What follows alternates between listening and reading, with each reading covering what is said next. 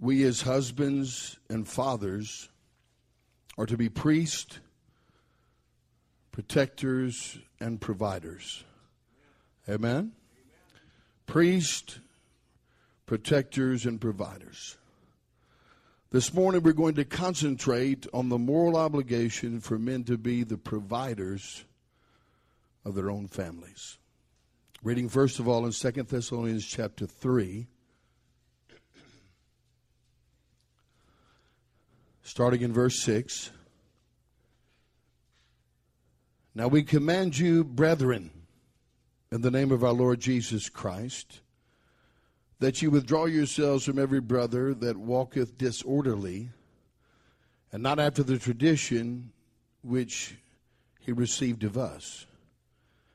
For yourselves know how ye ought to follow us, for we behaved not ourselves disorderly among you, neither did we eat any man's bread for naught, but wrought with labor and travail night and day, that we might not be chargeable to any of you. Not because we have not power or privilege, but to make ourselves an ensample unto you to follow us. For even when we were with you, this we commanded you, that if any would not work, neither should he eat. For we hear that there are some which walk among you disorderly, working not at all, but are busybodies. Now, them that are such we command and exhort by our Lord Jesus Christ that with quietness they work and eat their own bread.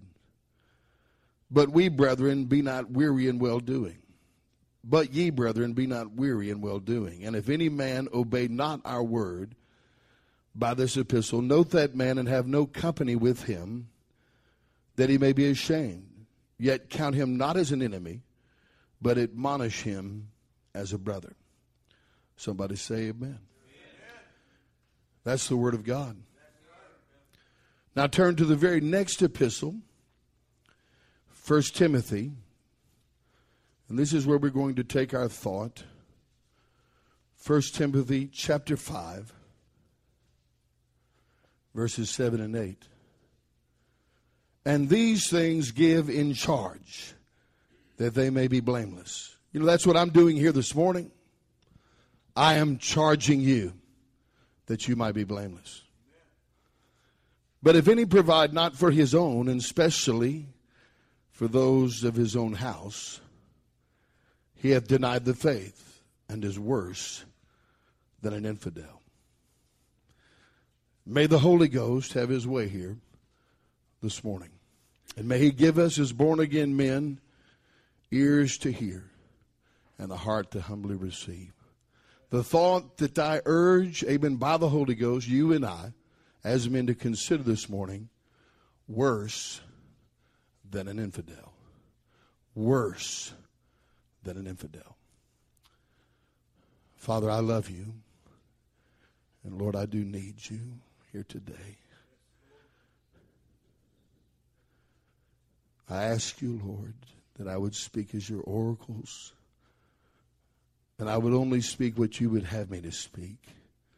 I pray for your hand to be heavy upon me, Lord God. And for your spirit, the anointing of the Holy Ghost to make teaching and preaching effectual. Give us ears to hear as men.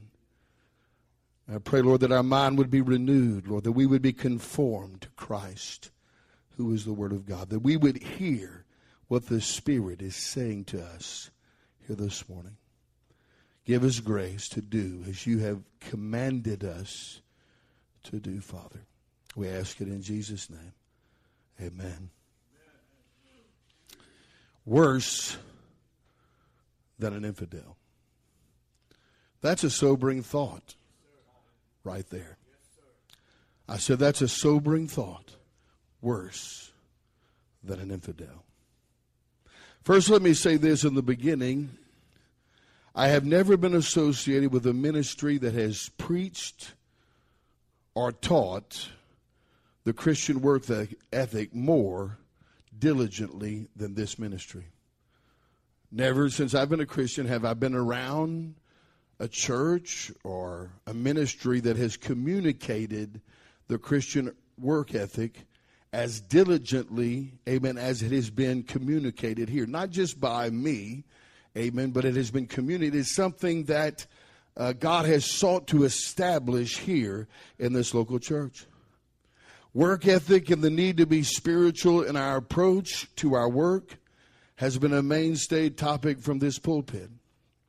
Moreover, over the years, work ethic has often been central to opportunities and practical hands on discipleship.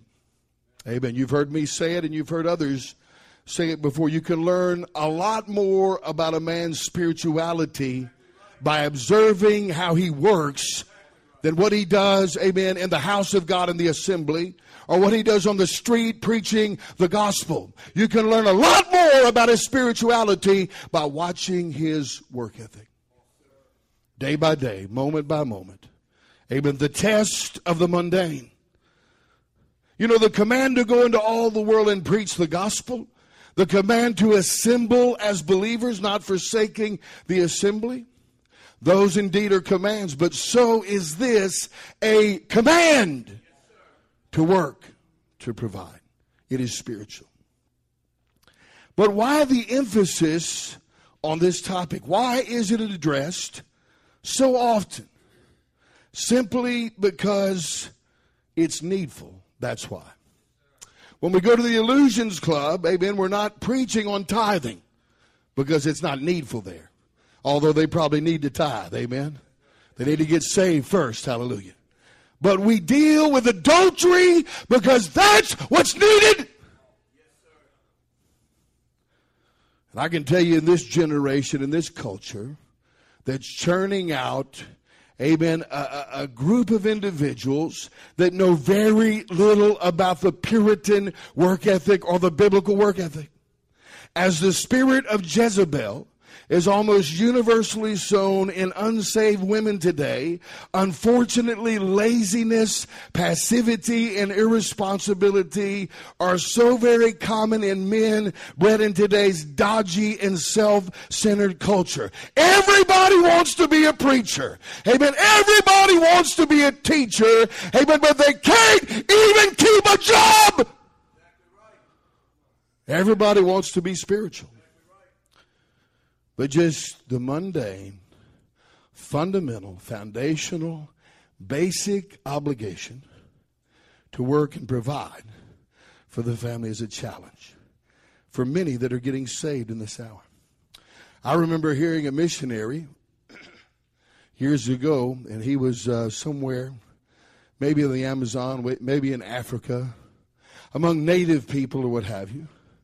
And he was just communicating how when they got people born again out of this pagan culture, amen, bones in their nose, you know, loincloth, they had to teach them how to eat with a fork, how to dress. I mean, teach them how to do everything because they were such in a hole. Sin had brought them in such a hole, amen. And so it is in this pagan culture of America, where 75, 100 years ago, there was a lot of Christian influence in our culture. And even though people people weren't born again. They were influenced by the principles taught in the Word of God. But now, amen, they've got uh, not perhaps not bones in their nose, but they got spikes in their tongue, tattooed from foot, head to foot. And I know some of you are tattooed. Ain't nothing you can do about that now, but you know good and well that wasn't God. Hallelujah. And just this pagan culture given over to sin and irresponsibility and slothfulness. You almost have to teach people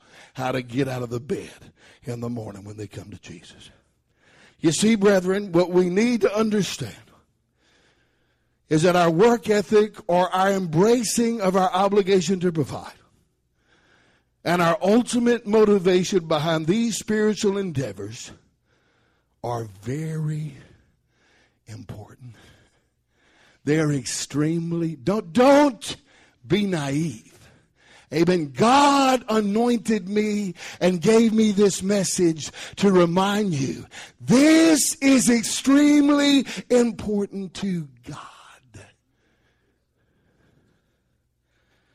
If we're going to do anything substantial for Him, we cannot avoid this important moral duty. True Christianity, genuine spirituality, demands we submit ourselves to the Lordship of Christ in these all important areas. If we fail here and refuse to acknowledge or to act on what saith the scriptures, then we are far from spiritual and anything but holy.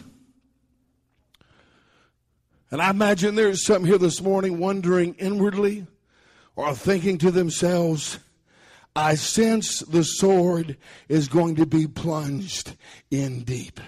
Somebody say amen. Well, I just want you to know it's not me, but it's him. I said, it's not me. I'm just a messenger boy. I'm just a pastor of this church who tunes his ear to the heart and mind of God. He sent me to tell you. And I come in the authority of the name of Jesus Christ. But may I encourage you? Hallelujah.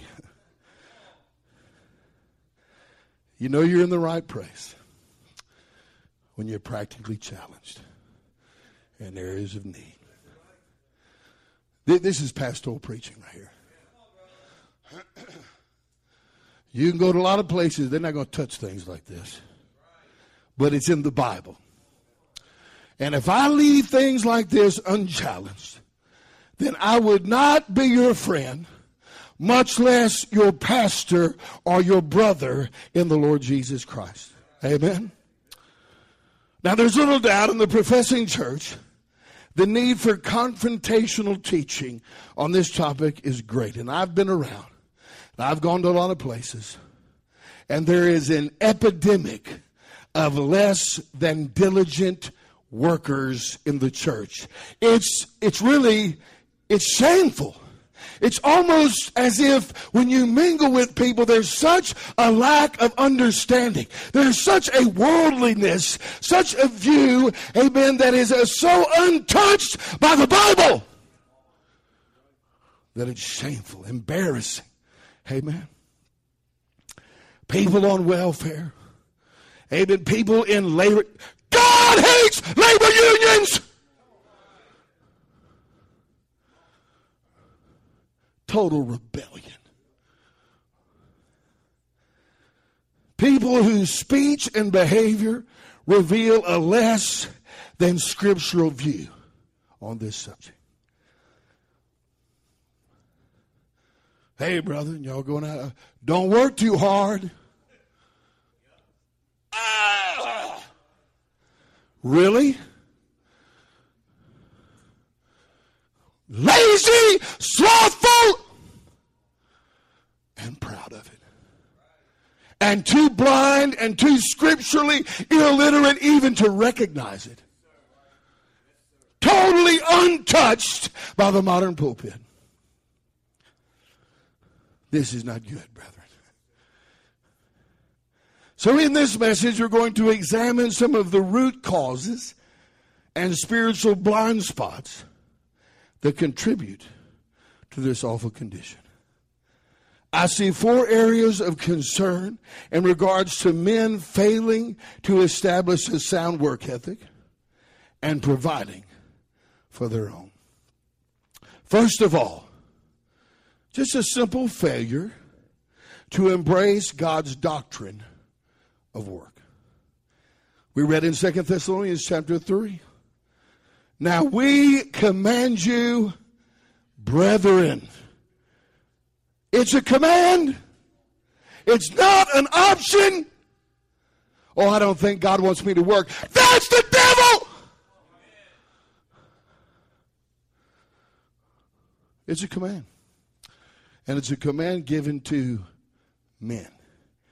Now, there's no place for lazy women. You have your work cut out for you, but you have a different sphere. Praise God. In the name of our Lord Jesus Christ that ye withdraw yourselves from every, every brother, men, that walk disorderly, and not after the tradition which he received of us. You got to hold that Bible up. That's the book, amen. There, there's the book you need to read. And in that book, amen, it tells you exactly the apostolic tradition. Contrary to the modern church, amen, that believes that work something secular, amen, the apostolic doctrine, the tradition of the apostles, they worked. Disorderly not to work. Disorderly, out of order. So severe that if someone obstinately continued in this, you're supposed to separate from them. You don't, you don't think this is a serious matter? It's a serious. You see, we need to go to the book. Has a lot to say about work. Hallelujah. For yourselves know how ye ought to follow us. For we, beha- we this is the preachers. These are the apostles. We behaved not ourselves disorderly among you. Neither did we eat any man's bread for naught, but wrought with labor and travail. I, don't know if I'm going to work a night job. Well, you need to find the will of God in your work. But I can tell you it'd be better to do a lot of things, amen, than be chargeable. Amen, to be chargeable to the body of Christ without cause. See, that was their spirit. They knew they were going to have to preach to these people. And I can tell you something, preacher. I can tell you something, Christian. You've got no more leverage from people you beg and borrow from. Zero. They knew that. We're not going to be charged, but you. I've got to have some more leverage. They, they weren't stupid. You see, this is what you got in this house. You got people that are blind. They think they're going to borrow and beg and then preach to people to avoid you're going to hell. then you've got about that much understanding of spiritual warfare. That devil's going to say the same thing he'd tell you if the shoe was on the. Because we don't have power or privilege. They were preachers. Amen. And they, they labored in the gospel. They could live of the gospel. But they knew it was more important to set an example because the culture, at least at that time, called for it, much like the culture of today calls for it, to make ourselves an example unto you to follow us. For even when we were with you, this we commanded. Not an option, not a multiple choice, that if any would not work, neither should he eat. So you meet somebody out there begging for food and he's starving to death and he, if he won't work, God wants him to starve to death. Let me rephrase that. He wants him to repent and work.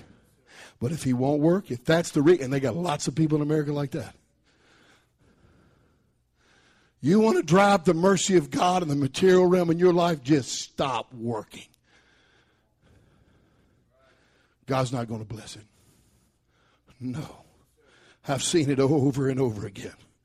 Amen. Just try it. You'll find out. You see, this instruction is simple, straightforward, without complexity and by all standards easy to be understood. But like most Bible doctrines, the problem is not that men don't understand, it's that they do understand. They just don't like it. You see, the flesh, above all else, loves ease, comfort, and pleasure. If I can get something by somebody else doing it rather than me, amen, that's the way the flesh thinks, even unconsciously. The flesh hates to be denied. It abhors the demands of spirituality. It doesn't want to walk by faith. And it resists and recoils from the necessities of discipline and diligence. How am I walking by faith in regards to providing needs? By obeying the Bible. So when the Bible commands you to work, Amen. That's by faith because that's what God said. In other words, carnality is often idle and lazy. Now, the most basic definition of doctrine is simply teaching. So, the biblical doctrine of work is nothing more, nothing less than what the scriptures teach us regarding our employment. You may be surprised. I don't know. Amen. But the New Testament abounds with instruction on this topic. And when you gather it all together, we're going to read a good bit. That's why I said we have a lot of ground to cover because there's a lot of scripture on this. There's a lot of scripture on this.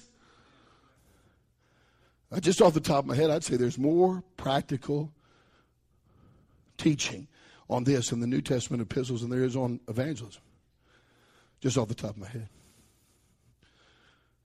But you gather it all together, everything that the Bible or the New Testament says about work, and it paints a picture that's in stark contrast to the practices and the mentality of the modern church. See, we need to embrace what the Bible says about what the Bible teaches about work. If we don't embrace what the Bible says, and there are lots of people that do not embrace, they, they entertain thoughts that are totally contrary to what the Bible says about work. And so they're deceived from the get go. You see, work is God's will under God's direction, executed to him for his glory to, among other things, meet our temporal needs. So the general will of God then is that as a man, I must work to meet the needs of my family. Now, I got saved in 1987. And it wasn't long. Now, I, I had a fairly uh, good work ethic for, for a sinner, but there was lots for me to learn. Amen. But it wasn't long after I came to Jesus that I came to understand. You see, He was and is my Lord.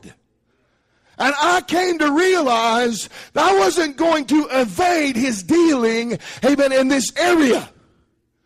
And I was going to have to submit to him. So, the thought of not having a job in my mind was established. At least, you know, I realize a week, two, three. I mean, looking for, I understand that. But the thought of just being idle was established in my heart as disobedience to Jesus. And that better be established in your heart, mister. Amen. I have always had a job since I've been born again except for a brief period, amen, when I thought God was saying, amen, to just give full attention to the pastorate. I misinterpreted that for a season. It was God for me to quit my job at the time. Amen. And I had a, uh, uh, I was vested at the com- company that I was in, so I got a chunk of retirement money. And I, the, the church could not uh, uh, pay uh, me enough to sustain my family. In other words, I could not provide for my family by the money, amen, that was given to me through the church. Amen. And so I lived off of that retirement for a year or two. I can't remember how long it was, but as soon as I could not provide, as soon as I could not not provide. Amen. I didn't understand everything, but I knew one thing. I've got to get a job. Wasn't praying for touch somebody, God, to give me a thousand dollars. You lazy, covetous. I don't know what's going on here. I got to get me a job. And God provided me a job because I wanted one. I don't have to have God speak to me out of a tree. The general will of God. I got to get a job. Now I'm going to use the Bible.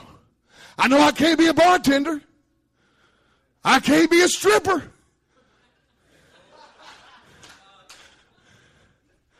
You know I can't be a rapper. So th- those options are out. Amen. But I'm like, wait, God, I got to get a job. I got to get a job. I didn't need a lightning bolt, amen, to hit the company that God wanted me to work for. I just applied the Bible, I prayed, and I allowed the peace of God. You know, the Bible told me to work, so then I'm not sure if I should work at place A, place B, or place C. Amen. How long I'm going to be hard between those three? If A, B, and C, I go to a church. God put me in this church. God wants me to preach on the street. None of these three jobs are going to violate. Amen. That. And I got these three. Which one? I'm not waiting for God to send an angel to fly over. Amen. I've got to provide for my family. I'm going to step in this direction. Amen. And if, if for some reason I miss it, then I'm going to uh, go to the next job. But I'm going to have a job. Wasn't hard to figure out. Moreover, every job that I've ever had had challenges. And I had to learn to overcome working for the wicked, with the wicked difficult bosses. You ain't going to find no perfect job where everything just goes your way. Where every door, just every door flings, oh, where nobody's going to cross you, where there's not going to be a test. You got a devil out there, and he lives in those people. He's going to do what he can to disrupt you and ruin your testimony. That's another thing that God uses jobs for sanctification.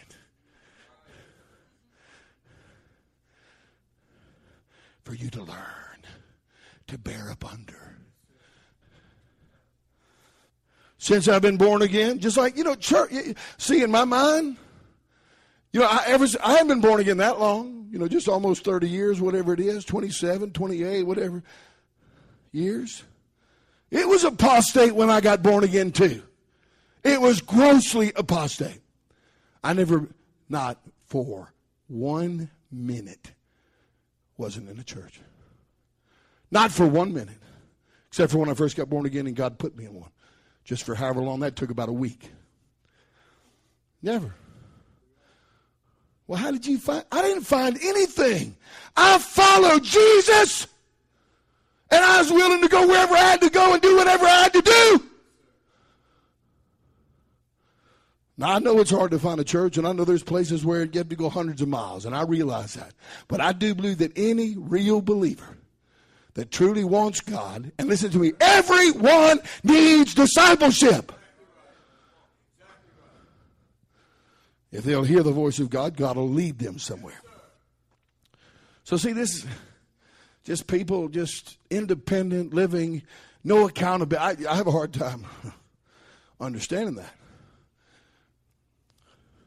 And likewise, I've had a job ever since I've been born again. I've worked 40 hours almost every week that I've been born again. It had hurt me none. Amen. I've never been fired as a Christian. Amen. Never. Uh, while working for now, I've been dismissed as a, business owner, had clients who wanted to go a different direction. And as my mind, there may have been somebody that would have just outright fired me, but I don't recall that as a business owner. But when I worked for other people, I never was fired. Always worked, always knew it was my obligation. But secondly, notice we're given the apostolic example of the demeanor, the attitude, and the spirit of those truly following New Testament doctrine. Neither did we eat any man's bread for naught. They had a keen sense of personal responsibility. But wrought with labor and travail night and day that we might not be chargeable to any of you. That we wouldn't cause you expense. And notice they were willing to labor night and day so they would not be a burden to anyone. And this is the proper heart not to be an unnecessary burden upon fellow believers. Now, let me qualify before we go any further here so that you will understand the heart of God. I know that there are many here under the sound of my voice who are in a position of need. Somebody say amen. And at this moment, then you're dependent materially upon others. I am not, or the Holy Ghost is not preaching this message so much to scold. Amen. The Holy Ghost is seeking to teach you. Don't be offended. Amen. You see, it's more blessed to what? Than to receive. So if I have the opportunity to give somebody, I'm, I'm blessed. And I'm not complaining about giving. But see, as a pastor, I've got to be concerned with everyone's spirit. Amen? And everyone needs to be. This is how you need to hear. When people read the Bible and they say, somebody ought to be given to me, you got the, the heart of a devil. How come they're not given to me? no, no, no. Your heart needs to be, how come I'm not given to others? How come I need, I need something to give to others. I want something to give. I want to be a giver. That's what, amen, the Holy Ghost wants to produce in every heart here. But you don't work, you can have nothing to give materially. So, on one hand, when someone is in legitimate need, the church should be there to provide. So the church, and this is exactly what the Holy Ghost is doing here this morning, he is setting the tone where believers have a mindset to give and not withhold. You need to be a giver. You need to have that heart to give. But on the other hand, no sincere Christian wants to be chargeable to others unnecessarily. Now, we, every one of us in here, I've been given to. Thank, thank God. I've been given to many times. But I've been in need many times in my Christian walk where other believers, God moved upon other believers to give to me. But that wasn't because I was expecting that so much or that I was looking to that. I was looking to God and willing to work and labor. But thank God, we've all been given to by others, and I am not attacking that. Don't misunderstand what's being said here this morning. But listen to me. If everybody has a getting mentality, you know, if, if I know a church where the men don't work hardly. There's only one or two people in the whole church where people where the men work. They're broke. They can't do nothing. Just, just they, they got no money. Nobody, listen to me, some of you right now that are dependent upon others, guess what? If those brethren, amen, are not diligent in their labor, they got nothing to give you. So if we all just, just sat around and did nothing, we're to have nothing to give. So you've got to lose that mentality because it's not Jesus. We have to have a giving mentality rather than a taking mentality, and that requires a diligence about work. Simply stated, Christians, true Christians, would never exploit or take advantage of this vital ministry of the church. You see, we can't take people in. We can't meet temporal needs if we don't have anything to give to other people. Amen. Well, the only way, listen, there's, there's an economy. Amen. And there's two principles in God's economy, and that is giving and working. You want to find broke, destitute people in the church and watch that pattern just. it's true. It's so true. If I could if I could show you my life experience as a Christian and just say, stingy, lazy people always are broke. Always. You just don't pay your tithes. Steal from God and see what happens. You got that super spiritual ah, tithe and it's not. Just try that out then. Just steal from God and see how it works. Every person I've ever met that didn't tithe was covetous covetous and broke. And then people that don't work, they don't have anything. They're looking for somebody. So looking for somebody to give. Let him that stole steal no more, but rather let him labor. See, this is God's mind. This is what God says. Working with his hands the thing which is good. Why? That he may have to give to him that needed. When someone gave to me, they had labored. So they had something to give to me. You ever met those spiritual folks? So spiritual, they suppose God violates his own word and commands them not to work. You ever heard that? God told me not to work. Really? Hmm. Can you give me chapter and verse for that? Them same people, they want to borrow everything you own. Amen. If they ain't got nothing. So they want to borrow what you got. Now, again, I realize there's people with legitimate needs, and I'm not attacking that. Do you understand me? But when you come to Jesus, these are things you got to learn. Amen? Things you have to swallow. I can preach on rapping, amen. We can all laugh. Amen? You don't want me to do that, huh? Well, we preach what God said? Amen. We'll stay with it. See, God's plan is that we be lenders, not borrowers.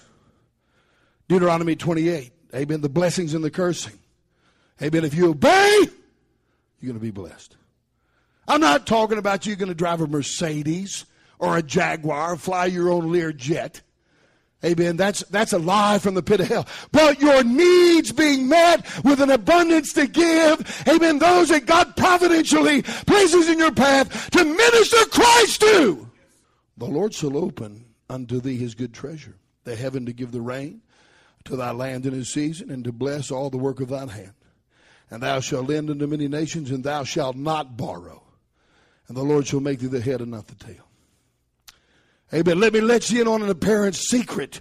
Working is vital and God's real plan for prosperity. Prosperity, biblical prosperity, is you have everything you have need of to do the will of God. That's biblical prosperity. 1 Thessalonians 4 11 through 12. This is what the apostle said should be commanded to the churches.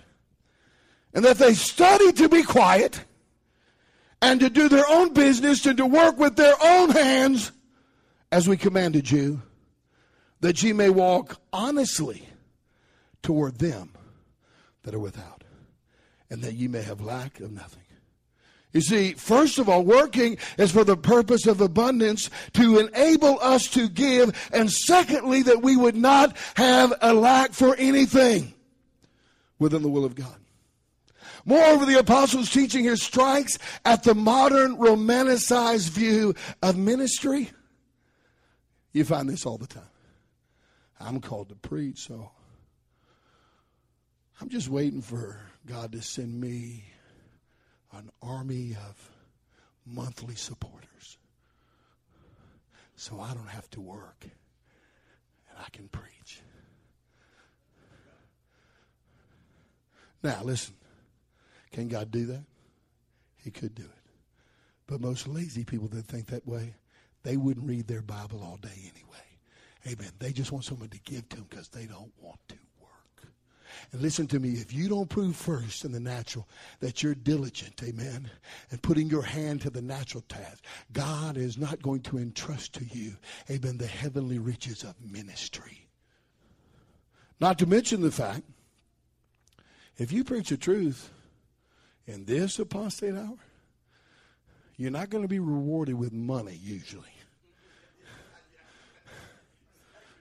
Now I know some folks. You, you say, "Well, Mark Harris is getting ready to go out. He's going to preach revivals. He owns a business that's well established that brings thousands of dollars in every month, and has worked for years, decades, establishing that. And he's going to still get money from that. Amen.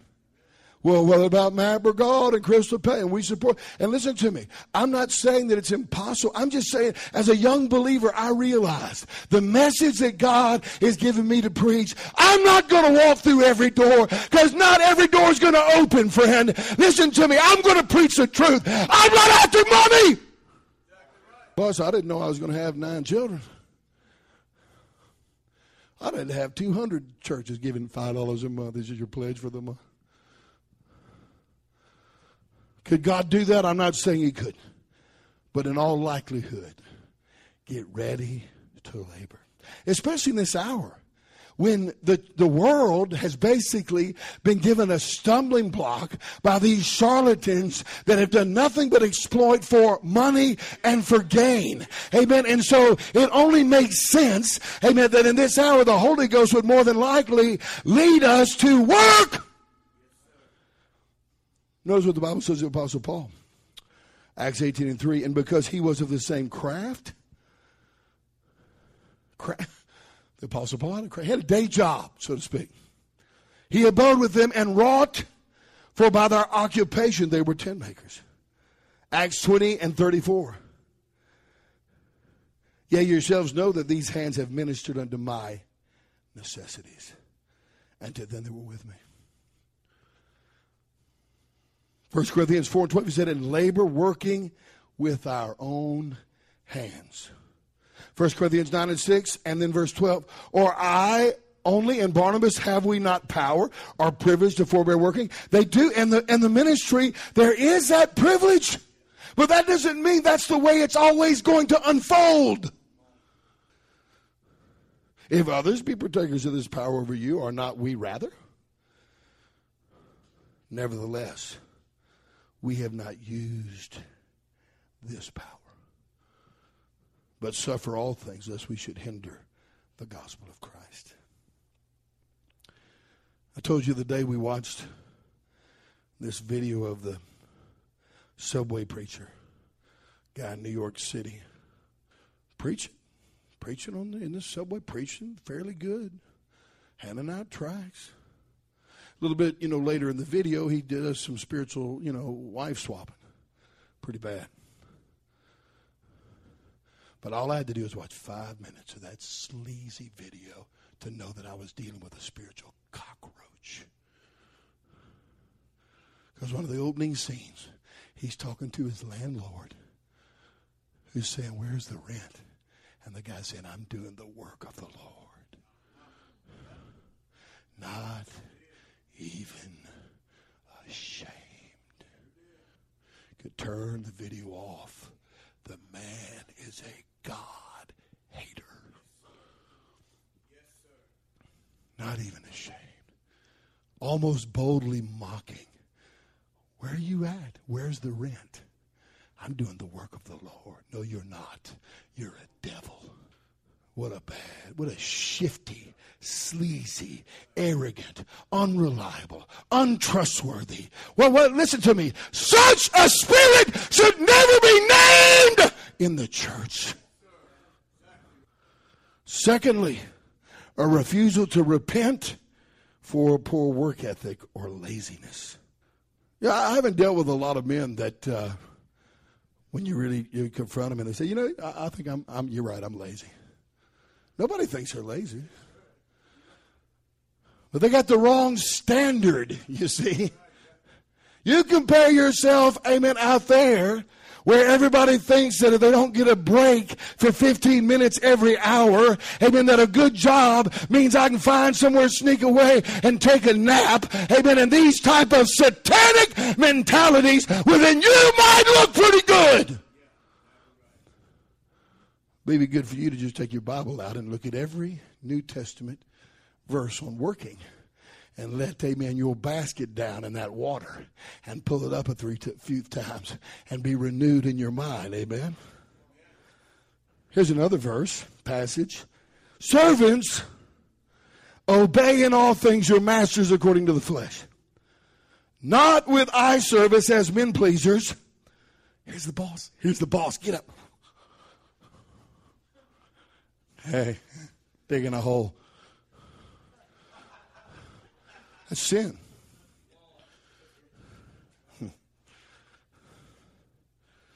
But in singleness of heart, fearing it. You do that, you don't fear God. You're blind! You don't even recognize. The, you don't even see the principle. Whatsoever ye do, do it heartily as to the Lord and not unto men. Knowing that the Lord of the Lord ye shall receive the reward of inheritance, for ye serve the Lord Christ. You see, your work is a sacrifice unto Christ. It's spiritual. You see, God expects Christian men to work harder and to robustly embrace their work unto Jesus with a good spirit. The Bible teaches us not to be slothful in business. That's what it means. It's so common today to have the worldly, rebellious union worker, my boss owes me a living. You can't expect me to do that mentality. That's what it is, just in a nutshell. Even in the church, so many people's minds need to be renewed. For the sake of instruction, let's use a word association exercise. Okay? You tell me which word doesn't fit in the following sequence lazy, slow, undisciplined, difficult, touchy, holy. Is that hard? Let's try this again. Lazy, slow, undisciplined, difficult, touchy, Jesus. Lazy, slow, undisciplined, difficult, touchy, spiritual. See, we really know. We, re- we really know. You see, we, we intrinsically know that's not God. Hence, let us forever acknowledge that a poor work ethic does not comport with the name of Christ or the title of Christian.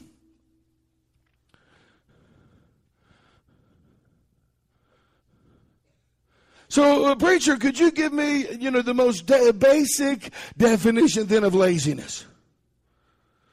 And this is this is something. Listen, I know everyone is not the same. I'm not. I'm not stupid. I've seen stupidity when it comes to this. Everybody's not the same. Everybody's not as physically capable. Every not everybody is not as mentally capable. So just, you know, measuring, uh, you know, John according to Sam and Sam according to John, that, that's really a faulty way to understand laziness. And really, a Christian boss, if you want to teach somebody to be a good worker, teach by example.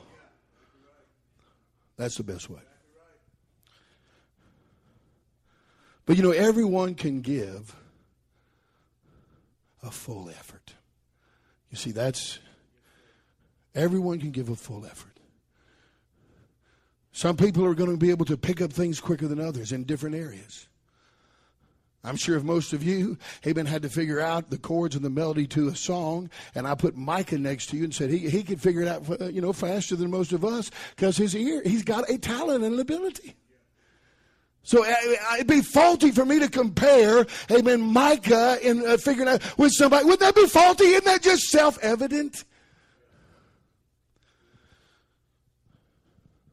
But, amen, even someone who is, you know, tone deaf, if they would just be working at it, laboring, doing their best to understand or to come with a conclusion, eh, then that's acceptable to God.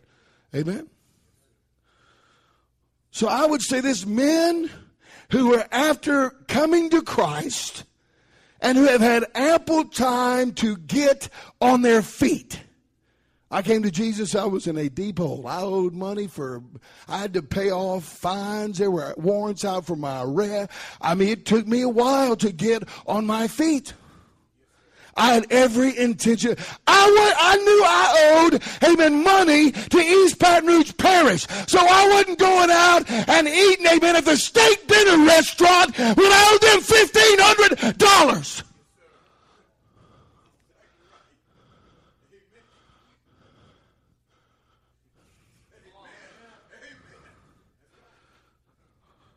Because I felt convicted.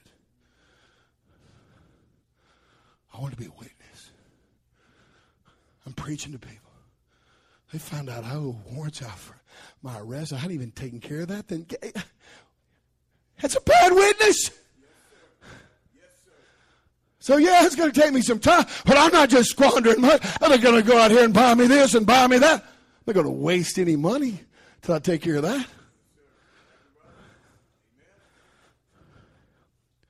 So men who after they've come to Christ and have had ample time to get on their feet, if they refuse to work enough to provide, or they refuse to hold a job. Amen. Furthermore, in my experience, when men have an inordinate love for sleep,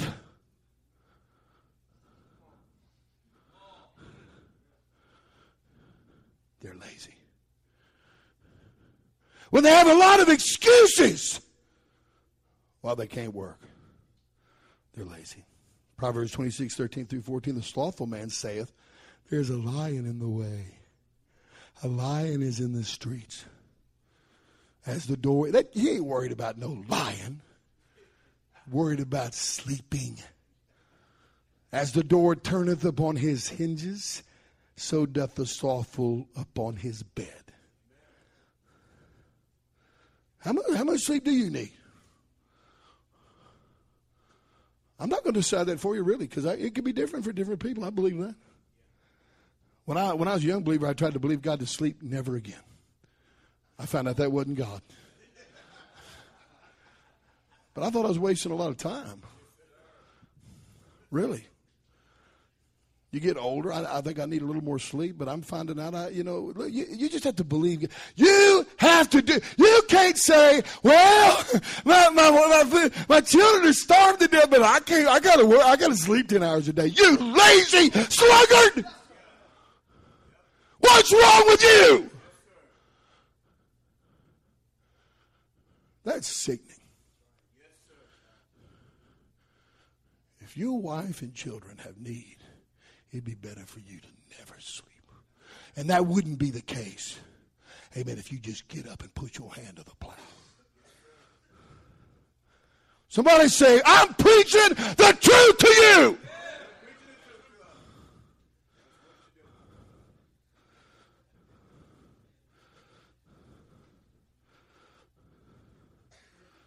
When I worked with Brother Kim, like I said, my, you know,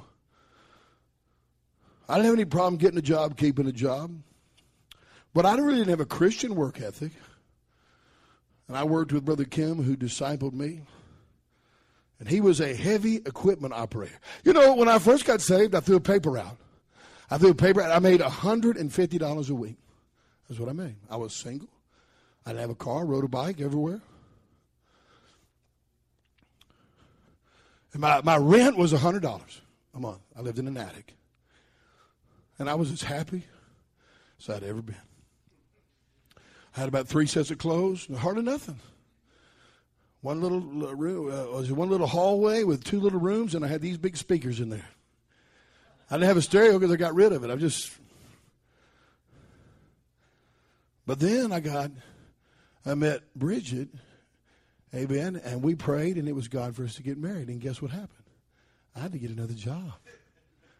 I couldn't survive on 150. I knew that. So I, I began to work construction. And I worked with Brother Kim. And he and I worked together, and he was a heavy equipment operator. And if you know anything about that, you go in these plants, and they don't demand any, heavy equipment operator sits in his crane with the air conditioner on. That's all he does. It makes lifts. Not, not he. He don't lift anything. The crane lifts it. That man wouldn't sit in that heavy. And listen, if you go to these plants, they'll try to keep you from working.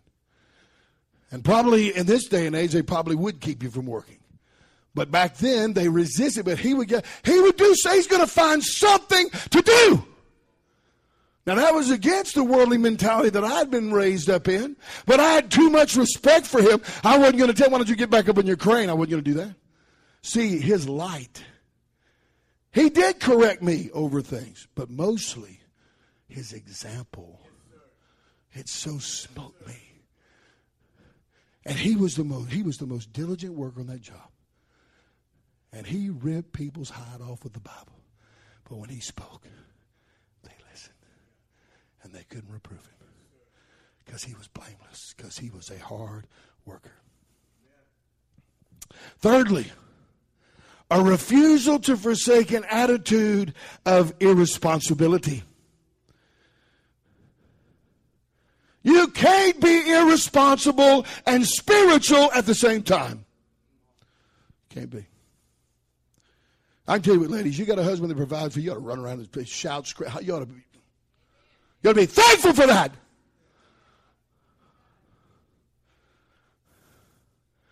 Here's another verse on work.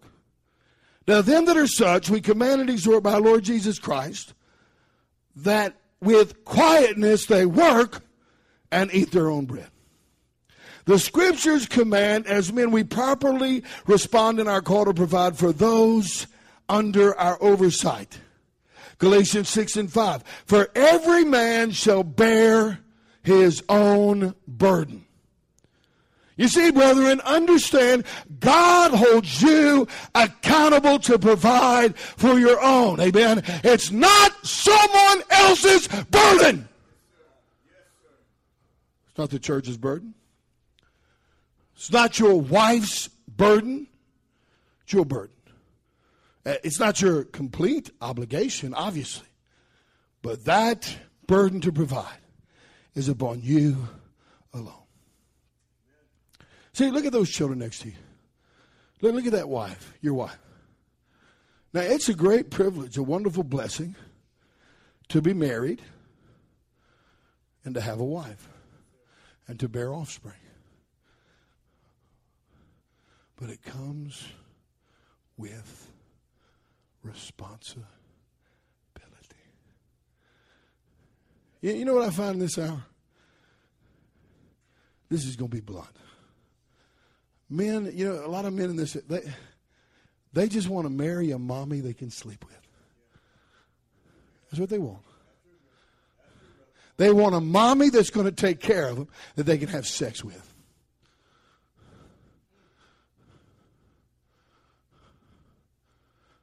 And then they have offspring, but there's no sense of embracing responsibility.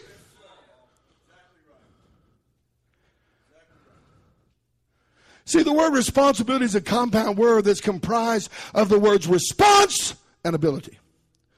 A response is something expected when challenged, charged, or commanded. And ability is the capacity to do, act, or fulfill.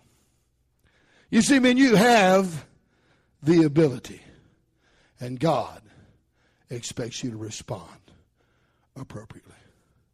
Oh, but Brother Fred, this is Centerville, Mississippi, and there's no work up here.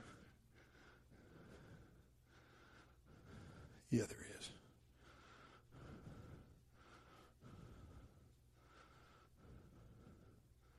Brother Brian's been here since 2009. He's never been without a job. He's worked all kind of jobs. If there's any issue with Brother Brian, I have to keep him from working.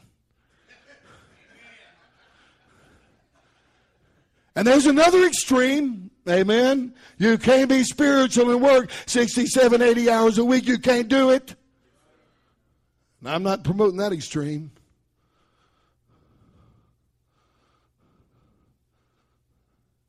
You know why he's always got a job? Because he wants one. That's why. That's right. Because he wants one. You want a job, and God will get you I can't work for nothing, then you're not going to eat for nothing. You better work for something, and God will honor it.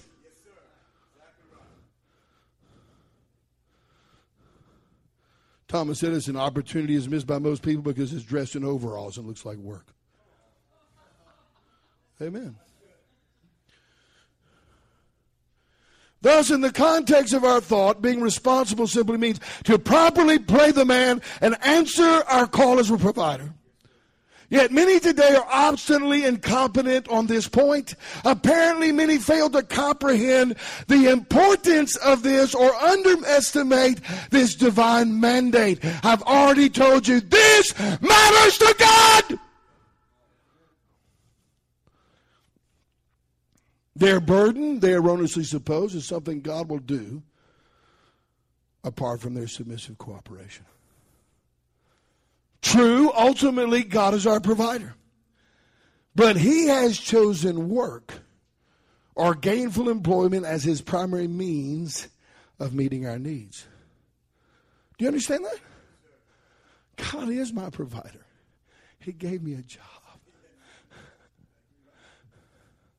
That doesn't mean that someone couldn't give to me. I'm not saying that. But the primary means and the way that I need to think about it is I have a responsibility. I have a moral obligation. It's mine and mine alone. And I need to man up and be responsible for myself. Used to be a brother in this church. He'd see that I had something new, a new guitar or a new something. How'd you get that? So I worked. I wanted it. I believe God allowed me to get it. I saved, put it on layaway, whatever I had to do. Worked overtime. That's when I worked in the plant. Worked some overtime, make the money, and I bought it. You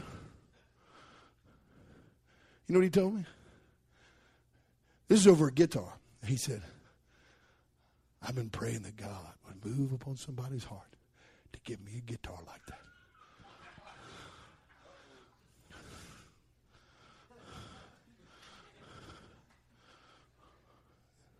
That's borderline covetousness. And what a twisted, perverted, sleazy way to think. God, make Leon work. Make Leon work and sweat. Make Leon save $200 and buy me something I want. That's what that is. See, I, I've had people give me automobiles. I, have had people give me that. You understand? I'm not, but I wasn't looking for that. And humbled by it when it happened.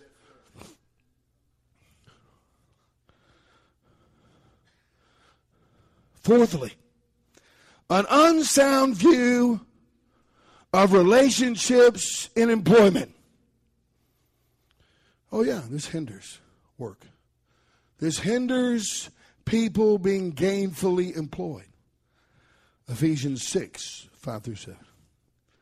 Servants, be obedient to them that you are your masters according to the flesh, with fear and trembling, in singleness of your heart as unto Christ. Not without service as men pleasers, but as the servants of Christ, doing the will of God from the heart, with goodwill doing service as to the Lord and not to men. Many, because of pride, cannot endure difficulty or testing in submissive relationships regarding work.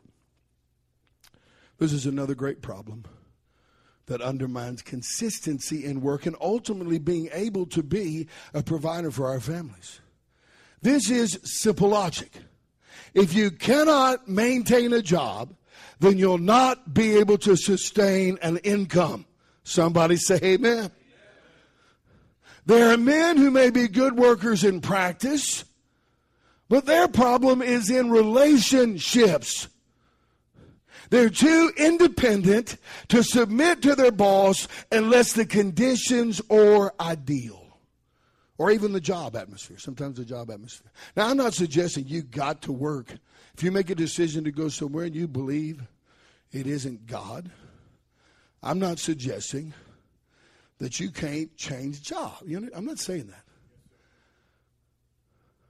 But it's more important. In other words, if I was in a position where, okay, this, this ain't, I, I, I might have missed it here. I, I, think I need to go somewhere. I'm not. Go, I got to provide for my family. The higher principle, I'm going to obey the Bible until I find something else. Amen. Unless it's causing me to sin. You understand? They often easily grasp the principle of submission for their wives, but fail to embrace the same teaching applied to them under employers. You teach your wife to submit, you got no excuse when you violate that in your employer. Woman, I'm going to tell you what. You're going to submit to me, my performance or not, whether you think I'm a good husband or not. Mm. Good preaching, husband. Save that tape. Play it for you. Play it for yourself when you're an employee.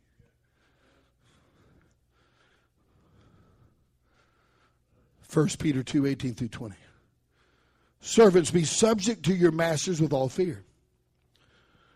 Not only to the good and the gentle, but also to the froward. That means cruel and unjust. For this is thankworthy if a man for conscience toward God endure grief, suffering wrongfully. For what glory is it when you be buffeted for your fault? See, that's the problem you got there. Most people don't even want to get corrected when they're wrong. They can't handle it. You, you just sit people down. And I'm telling you as a pastor, sit people down when they're dead wrong. You say, you're right. If you don't just tiptoe and just approach, you know, I use a lot of good qualities about it. Just people, they can't, they cannot endure it hardly. But that's not acceptable to God. That's not even acceptable to God. It's when you suffer when you're right and you take it patiently. See, this is something you got to learn. Amen? This is true spirituality here. This is the cross in action. Ain't no shortcuts around this right here. It's real. And without divine influence and heavenly grace, no man going to do this right here. If I had a dollar for every time I've heard somebody say, I'm a man. You expect me to just take that? Yeah. I'm a man. Really? Jesus was a man too. And that same passage teaches that he left us an example to follow. When he was reviled, he reviled not again. When he suffered, he threatened not. But he submitted himself to him that judgeth righteously. See how the abundance of the heart the mouth speaks. See, the real confession should be I'm a man under the lordship of Christ. And if indeed you are a Christian man, then this is what the Bible says to you, mister. Titus 2 7 through 10, in all things showing thyself a pattern of good works, and doctrine showing uncorruptness, gravity, sincerity, sound speech that cannot be condemned, that he that is of the contrary part may be ashamed, having no evil thing to save you. Exhort servants to be obedient unto their own masters and to please them well in all things, not answering again not purloining, but showing all good fidelity that they may adorn the doctrine of God our Savior in all things. This matters to God. 1 Timothy 6, 1 through 5. That as many servants as are under the yoke count their own masters worthy of all honor, that the name of God and his doctrine be not blasphemed. Only two places in the New Testament, amen, that phrase is mentioned that the doctrine of God or the word of God be not blasphemed when wives don't obey their husbands. And all the husbands said, Amen. And the employees or servants don't obey their masters.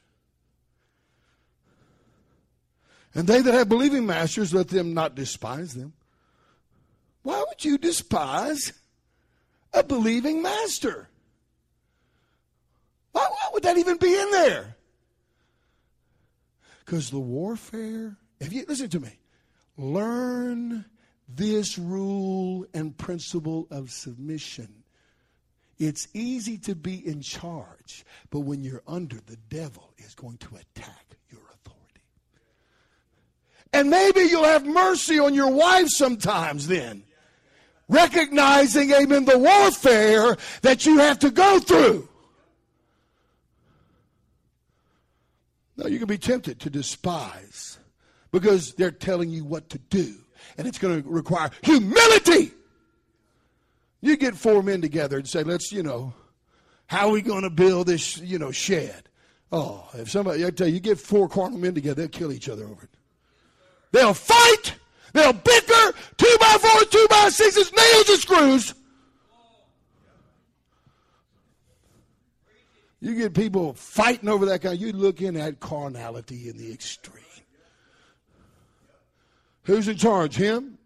Okay, what you screws or nails? It don't matter to me. You're the boss. How you want it done? Don't matter to me. Just don't ask me to sin. But any, any you know, that's the principle of authority. As long as that authority in that sphere of jurisdiction is not asking me to sin, then I see Jesus behind him.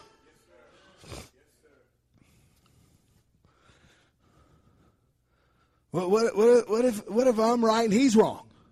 Submit yourself to him that judgeth righteously. Leave it to God. That's what you want your wife to do, right? Amen. See, don't be a hypocrite. That, that, those are those are things that drive me. I'm just that's my personal.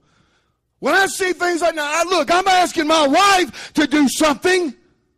I'm pressing her moral obligation to submit. Oh, yeah, I'm going to have that test too. Oh, yeah. Oh, you're going to have that same test, mister. You just bear down as you should if need be, but you just know one thing. You're going to have to pass that same test. Don't be a hypocrite. Don't change your theology when it costs you.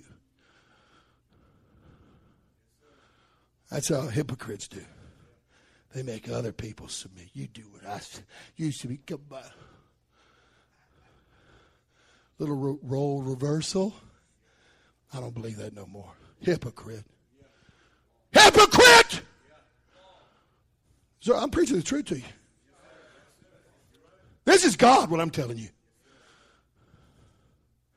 May it set you free. Brian Fikkert said, Work is an act of worship. When people seek to fulfill their callings by glorifying God in their work, praising Him for their gifts and abilities, and seeing both their efforts and its products as an offering to Him, then work is an act of worship to God. On the other hand, when work is done to glorify oneself or merely to achieve more wealth, it becomes worship of false gods. How we work and for whom we work really matters. Indeed. You see, ultimately, you have to see you work for Jesus. Amen? You've got to see Him. But you've got to see Him behind it all. You've got to always walk in the fear of the Lord.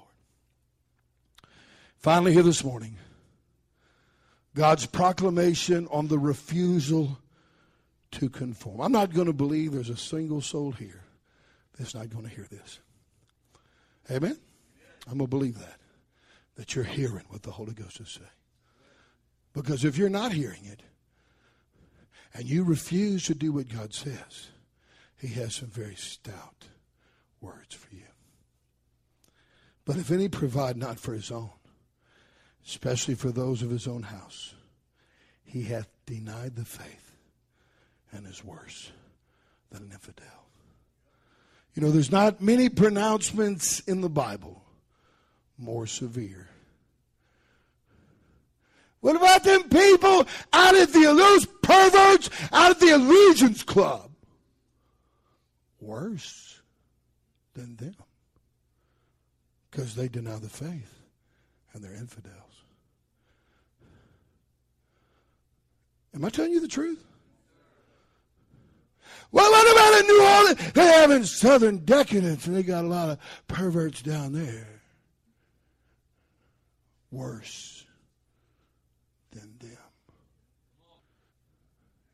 Worse. Worse. That's what God said. Let that sink in. See, I don't understand how someone could be guilty of this and then tell anybody anything. How are you going to tell an unbeliever and an infidel to repent of unbelieving or, and tell him, commanding to believe and not be an infidel when you're one? Worse than one.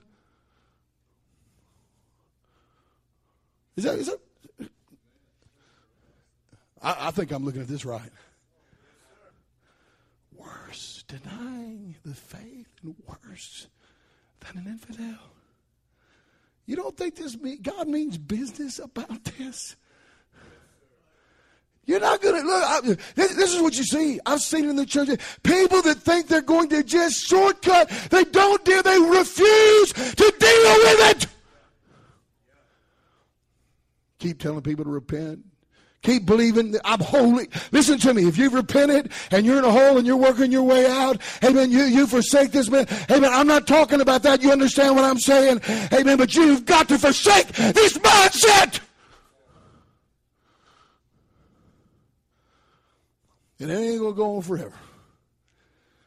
You understand me? You can't provide for your family. This goes on for years and you're lazy. Face it! You have a heart to work, a heart to provide. God will make a way. Yes, Amen. Yes, don't, don't, don't. You're not the exception. It, it's not different with you. That's a lie the devil. God didn't say, yeah, but there's a few people that you. No.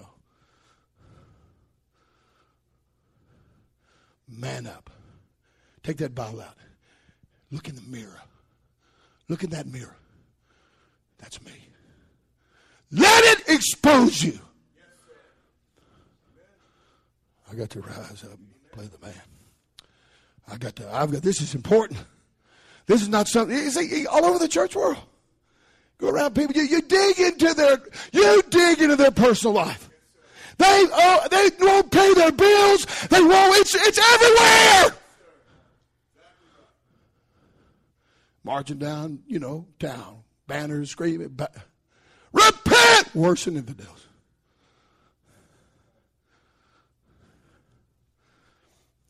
I'm just preaching the Bible to you. Amen. See, that's the only way you get delivered. He's just like, okay, amen. I hear, I hear you, Holy Ghost. He's talking loud and clear. Hear what the Spirit. Let's not go that way. Amen. Let's have a sound testimony. Granted, you just got born again. It may take you years, amen, to climb out of the hole you done dug for yourself out in that world. I understand that, amen. And all isn't God. All God's looking for is someone who says, "Amen." I know, I, I know, I got a responsibility here.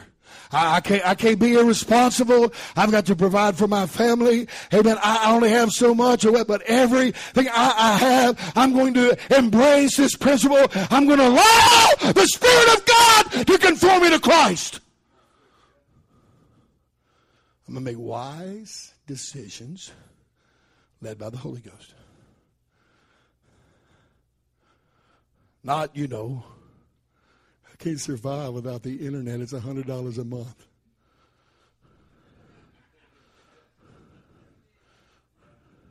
You got warrants out for your arrest. Go without it.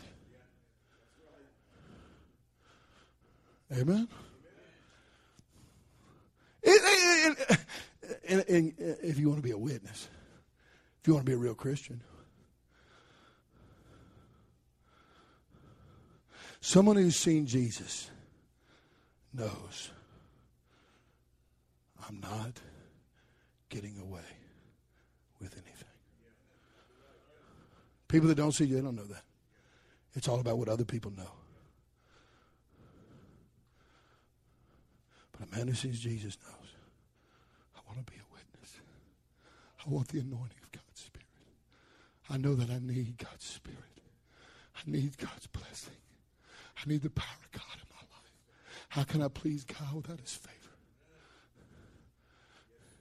Nobody else knows about this, but He does. And I know that if I don't conform my life to what He wants, and I'm not pleasing to Him, I'm going to sacrifice and forfeit